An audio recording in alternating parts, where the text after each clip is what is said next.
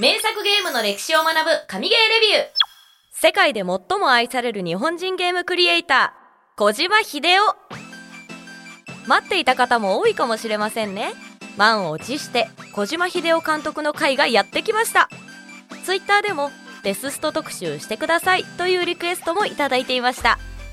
今日は作家のさやかさんと小島秀夫監督のゲーム業界に与えた影響について話していきたいと思います。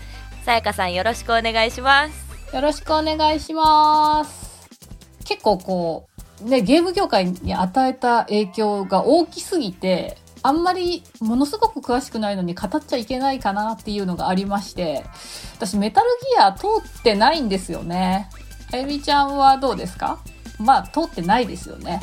私も通ってないですねまあ、あの、とんでもなくすごい人だよっていうことは知ってるし、あの、なんならゲームやらない人でも小島監督の名前ぐらいは多分知ってる人も結構いるんじゃないかなと思うんですけど、まあ、今回いっぱい調べてですね、調べれば調べるほどやっぱすごい人だなっていうエピソードがいっぱいあったので、それをこう、あゆみちゃんと皆さんにも知ってるっていう人も多いとは思うんですけど、共有していければなと思ってます。はいお願いしますで、えっ、と、小島監督が成し遂げた偉業、まあ、いろいろあるんですけど、もう全部紹介してると、時間がいくらあっても足りないので、まず一つ。ゲーム界にステルスアクションというジャンルを生み出した。これだと思うんですよね。うーんステルスアクション。これゲームやらない人だと、なんじゃらほいっていう人もいるのかなあの、ゲームにおいては、まあ、アクションゲームにおいて敵に見つからずに隠れて行動すること。これがステステルスアクションって言いますよね。はいこれを最初にゲームに取り入れたっていうのが小島監督だと言われてるんですよね。へえそうなんだもう、あゆみちゃんもステルスって聞くと、はいはい、後ろからブスってするやつね、みたいな感じ？そうだ隠れながらっていうステルスだからやっぱ見つかっちゃいけないっていうイメージはあるんで、うんうん。ステルスゲームっていうと、あゆみちゃんはどんなゲームを思い出しますか？あのーアサシンクリードとか、そういうのが思い浮かべますねそう。あのーアサシンクリード私やったことあるんだけど、はい結構ステルスで攻撃することが多いですね。うんでも最近のオープンワールドって大体ステルス要素ありますよね、うんうん。なんかホラーゲーム。ムとかゾンビゲームでも当たり前のようにね攻撃手段の一つとしてあるし。真正面から攻撃しないで、うん。ダクソでもあったよね。あったあった。あったあった。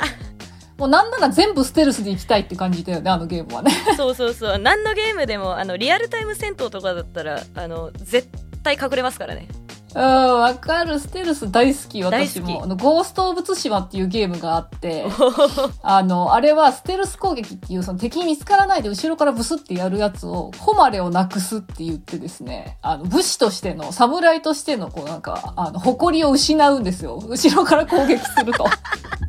それでルートが分かれていくっていうのがあって。えー、攻撃手段だけで？そうそうそう。えだとしたら私はもうあのブレワイとかずっとそれですよああ、そうそうそう。もうね、あの、リンク、そのリンクはね、ゴースト・オブ・ツシマで行ったらね、もう落ち武者になってる。やだー誉れをなくした。まあそんな、今では当たり前になってるステルスアクションっていうやつを生み出したのが、まあ小島監督で、まああの、かの有名なメタルギアですよ。メタルギアね、もう誰もが知っているゲームですけど、スネークですよねスネークです、そう。当時のゲームでは初めて隠れながら敵に見つからずに行動するのがメインの作品を作ったそうなんですよね。これメタルギアが最初に発売されたのが1987年。おおあゆみちゃんは？いないですねいないですいなね。いですね全然この世にまだあのいないね。いないっす まあでも、小島監督といえばもうメタルギアシリーズなんですよ。もうこれをもうはい避けては通れないということで、ちょっとあゆみちゃんの方からですね、まあもし知らないっていう方のために説明していただけますか？わかりました。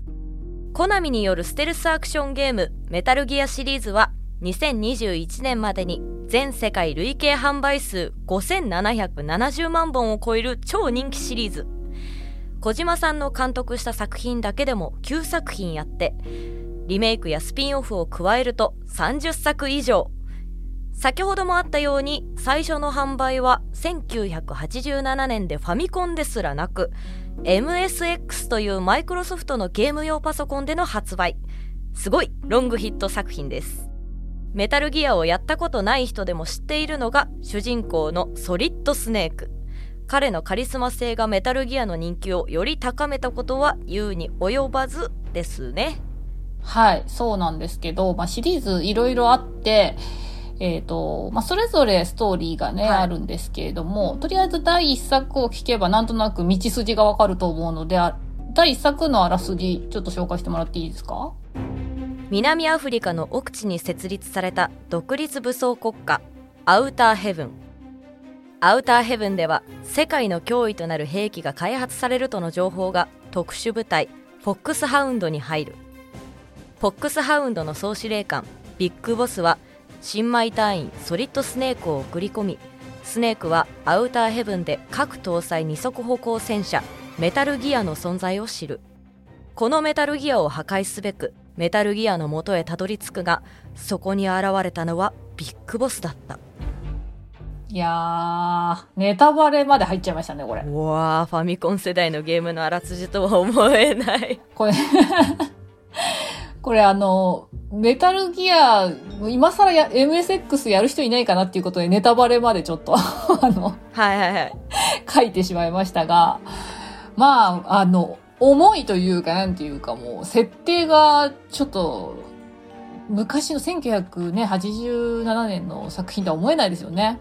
まさかのラスボスがっていうそうそうそうそう。面白そうだなと思うんですけど、まあ、このストーリーには核兵器とか、まあ、東西の冷戦とかがテーマになってて、うんちょっとね、今、ご時世ちょっとなかなかね、こうゲームの話でも、あの、話するのが気が重くなるようなうん内容になっているんですが、まあ、基本的にはソリッドが核搭載二足歩行戦車、メタルギアを食い止めるというお話になってます。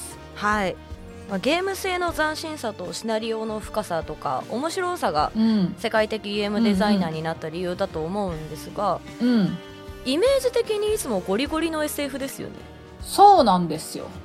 ここがね、あの、小島監督の手掛けるゲームの好き嫌いが分かれるところだと思うんですけど、うん SF を好きな人は絶対好きだよねっていう。うんで、なかなか SF がちょっとそんなにあの映画とかでも見ないし、そこまであの得意じゃないかもしれないっていうと、ちょっと難しいかなっていうところがあるんだけど、まあ、軽く、そう、小島監督のちょっと幼少期について軽く話すと、はい。まああのゲームとはあんまりねあの縁のない幼少期だったみたいで小島さんのツイッターのプロフィール欄って見たことあります？えないですあのプロフィールのところに一行「僕の体の70%は映画でできている」っていう。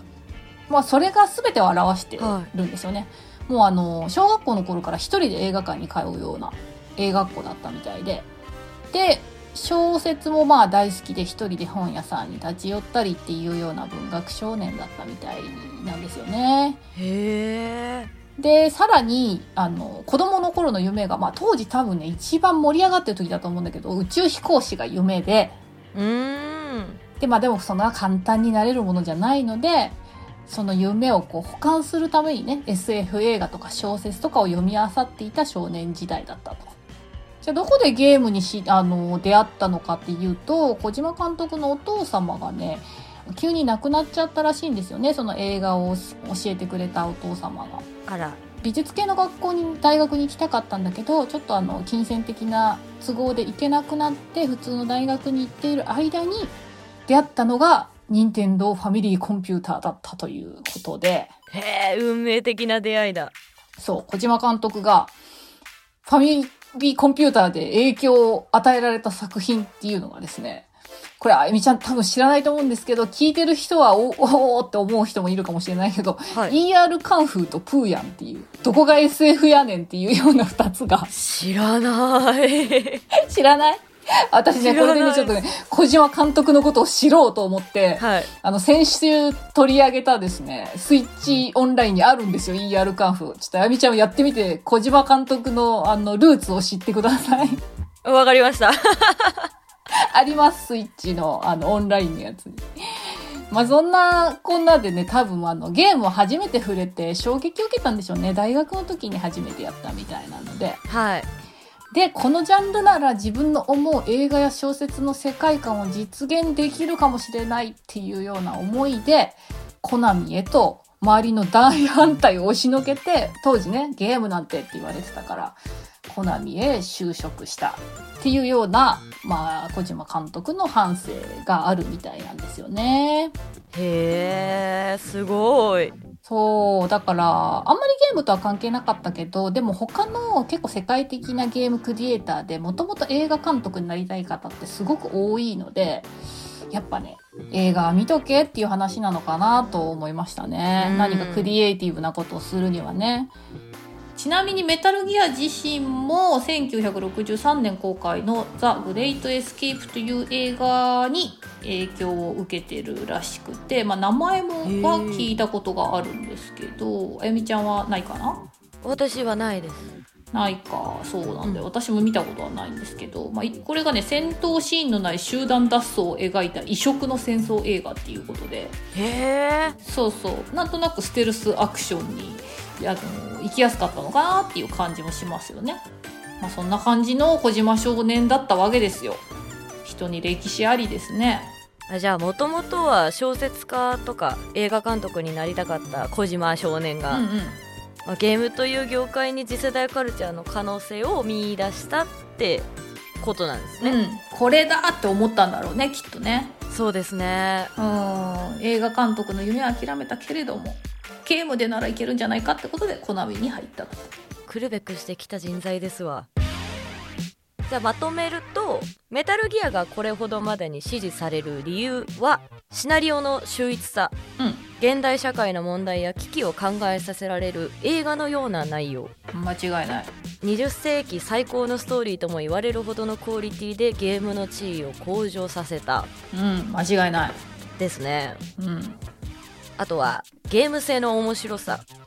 主人公の武器も豊富でリアルですもんね。そうそうそう。ゲームがねやっぱりゲーム自体が面白くないとシナリオがいくら面白くてもうん。ダメだからね、そうですね、うん。やっぱやらなきゃいけないですからね自分でね。そうそうそう。やってるのはストーリー見てる時間よりもプレイしてる時間の方が長いからゲームは。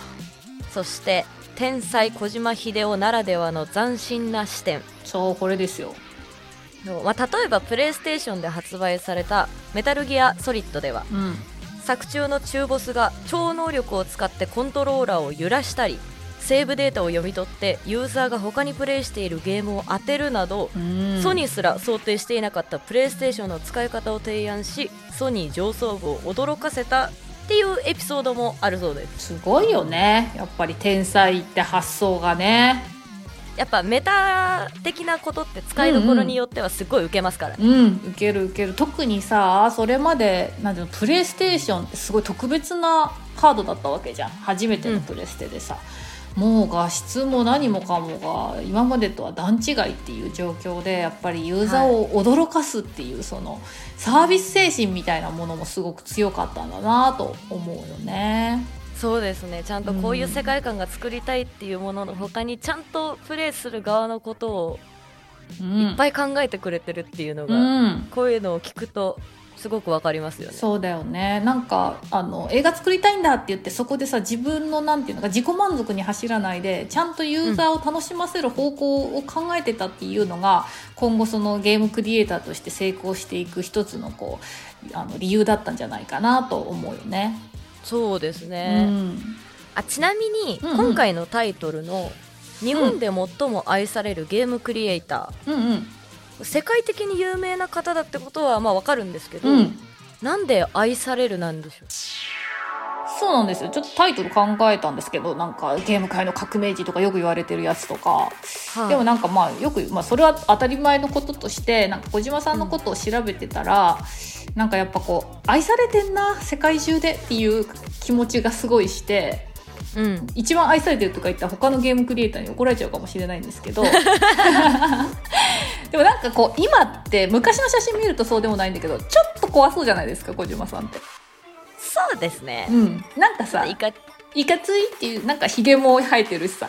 ちょっと気難しそうなそうそれを。感じはありますね。なんかさ天才がゆえのさ気難しいのかな？みたいな勝手なさなんかイメージがあるじゃん。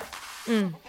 で、まあ、実際はどういう人柄なのかはあんまり会ったこともないしわからないんだけどエピソードを見てるとこの人もしかしてすごく気さくで偏見とかそういうものがない人なんじゃないかなっていうのを感じたんですよね。でいくつかちょっと。してみたいですね。ねあのポッドキャストもやってらっしゃるのでね。あらららら。そうだそうだそうだ。ゲストになんてふざけんなって話。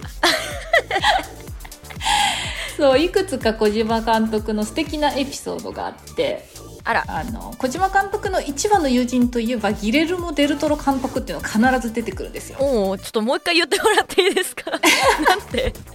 ギレルモはい。 repeat after me、はい。ギレルモ・ギレルモ・デルトロ。デルトロ。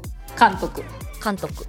はい。あの「 Shape of Water」っていうねアカデミー賞を取った映画があるんですけどその監督ですね。あのすごく有名な、はい、あの映画監督なんですけど小島さんとはあのカラオケ仲間だそうです。あら。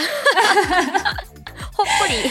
そうそうすごく仲良くってであの小島さんというとねノーマン・リーダースを思い出す人多いと思うんですよ。あのウォーキングデッドの人ですね。それです。まさに。それで全ての説明がつきます、で、まあ、小島監督と仲いいのすごく有名なんだけどその2人をつないだのが、えー、とデルあのギレルモ・デルトロ監督だって言われてて。へえ。そう。ギレルモさんはもうあの小島監督とノーマンが会う前にノーマンに連絡してあの近々小島秀夫がから連絡があると思うんだけど誰って感じだったらしいんだけど当時、はいはいはい、はい、あの仕事の依頼されたらとりあえずイエスって言ってって 彼は天才だからって言って。ですごい信頼。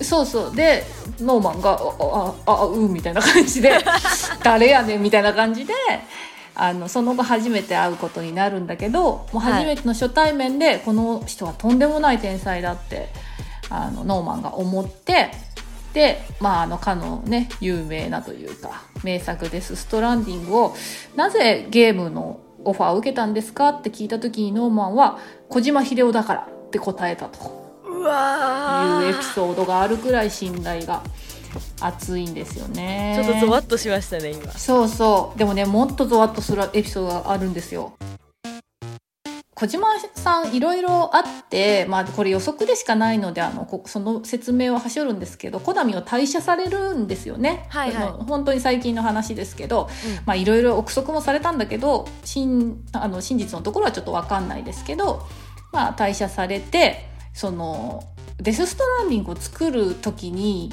なんていうのかなゲームを作らなきゃいけないエンジン大事なそのシステムエンジンをコナミにこうなんていうのかな取られちゃったっていうと言い方があれなのかな。使えなくなっちゃってはい。どうしよう新しいゲームが作れないっていうような状況だったらしいんですよね小島秀夫スタジオの方で。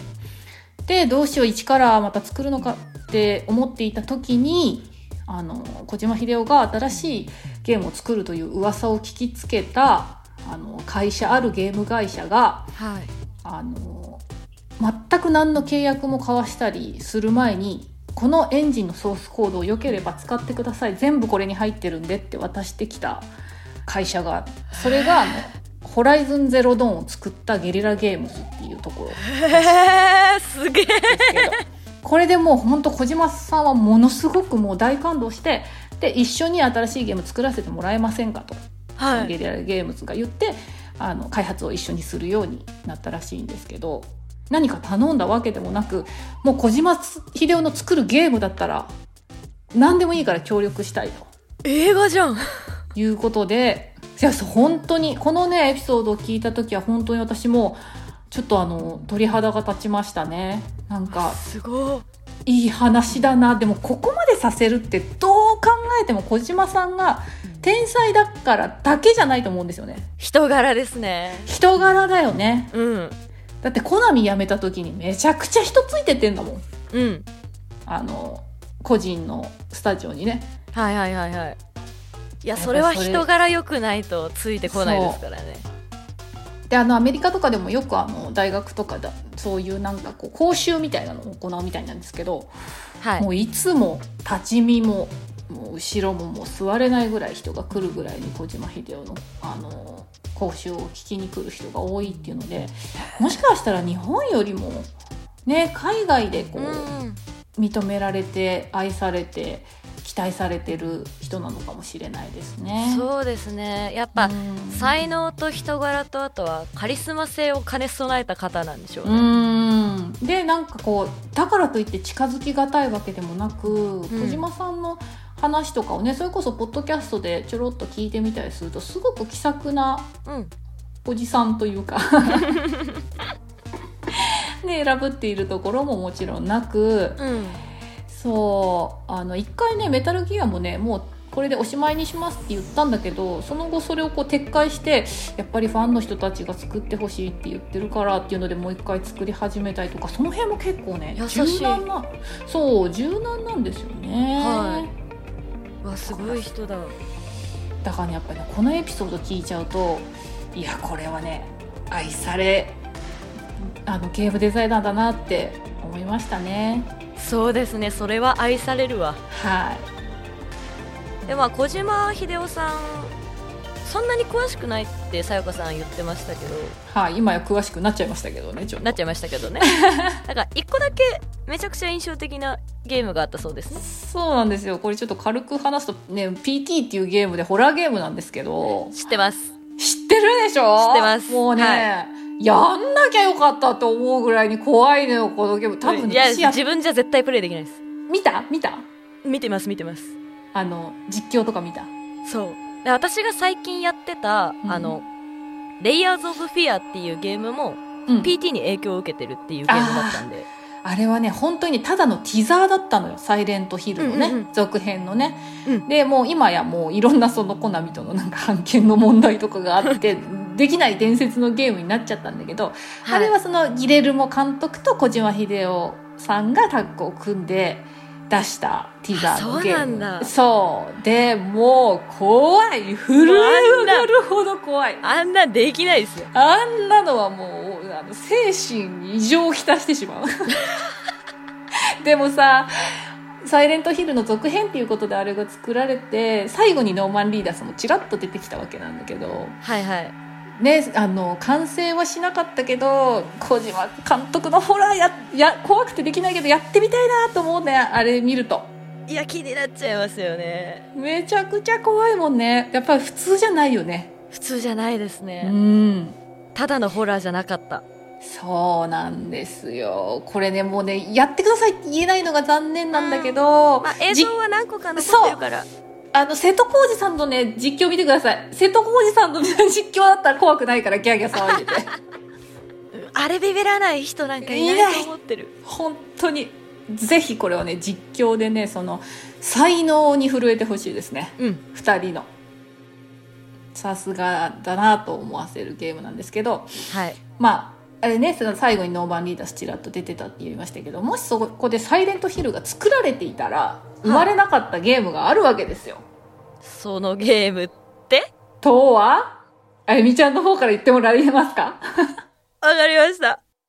2019年に小島プロダクションにより制作されたデス・ストランディングですね。そうです。もう何度もさっきから出てますけどデスストですよ。はいもうねこれはね私はねもう凡人なんでね天才の発想についていけずに途中でやめてしまいましたけど。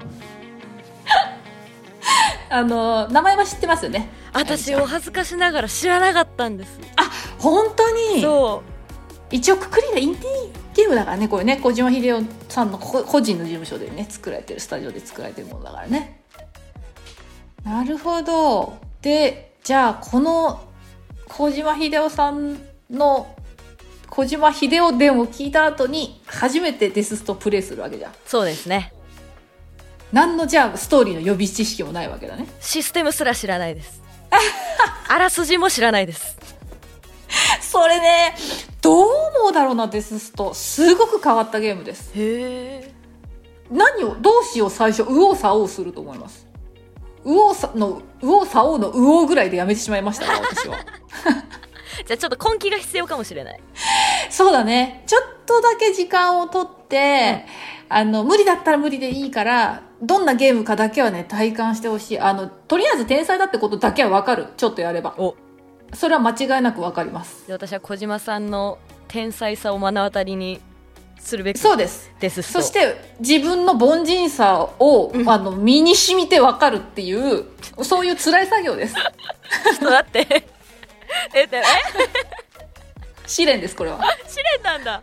試練です。デスストあのは試練。今まで今までいくつかゲームをやってねあの普通の RPG とかアクションとかはいはい。やってる人だったらより分かると思う。なんだこの変なゲームって。え？ーよくこんなこと思いつくなっていう やったことないよこんなゲームっていう。とにかくもうずっとそれ。えー逆に楽しみですよそれは。うん。できねーっていうそのそのその連続です。うわ難しいわけではないのでーあ難しくただなんかうん、私のりあの最終的なあの感想としては私ってバカなのかなっていう印象でした。だ大丈夫ですか？心心折れないですか？うん。あの折れる可能性もありますが、はあの詳しくはね次週はい。あゆみちゃんのレビューを聞きつつはい。デス・ストランディングについてはご紹介していきたいと思ってます。そうしましょはい、うはい。というわけで今回は小島秀夫監督とメタルギアシリーズの神ゲーレビューでした。最後までこの番組を聞いてくださったリスナーさんありがとうございます。ありがとうございます。はいフリートークです。はい。フリートークですって言うたプレゼント企画をやりましてですね。そうですねはい。たくさん集まりましたね。はい、はい。あの決めさせていただいたんですけど、はい。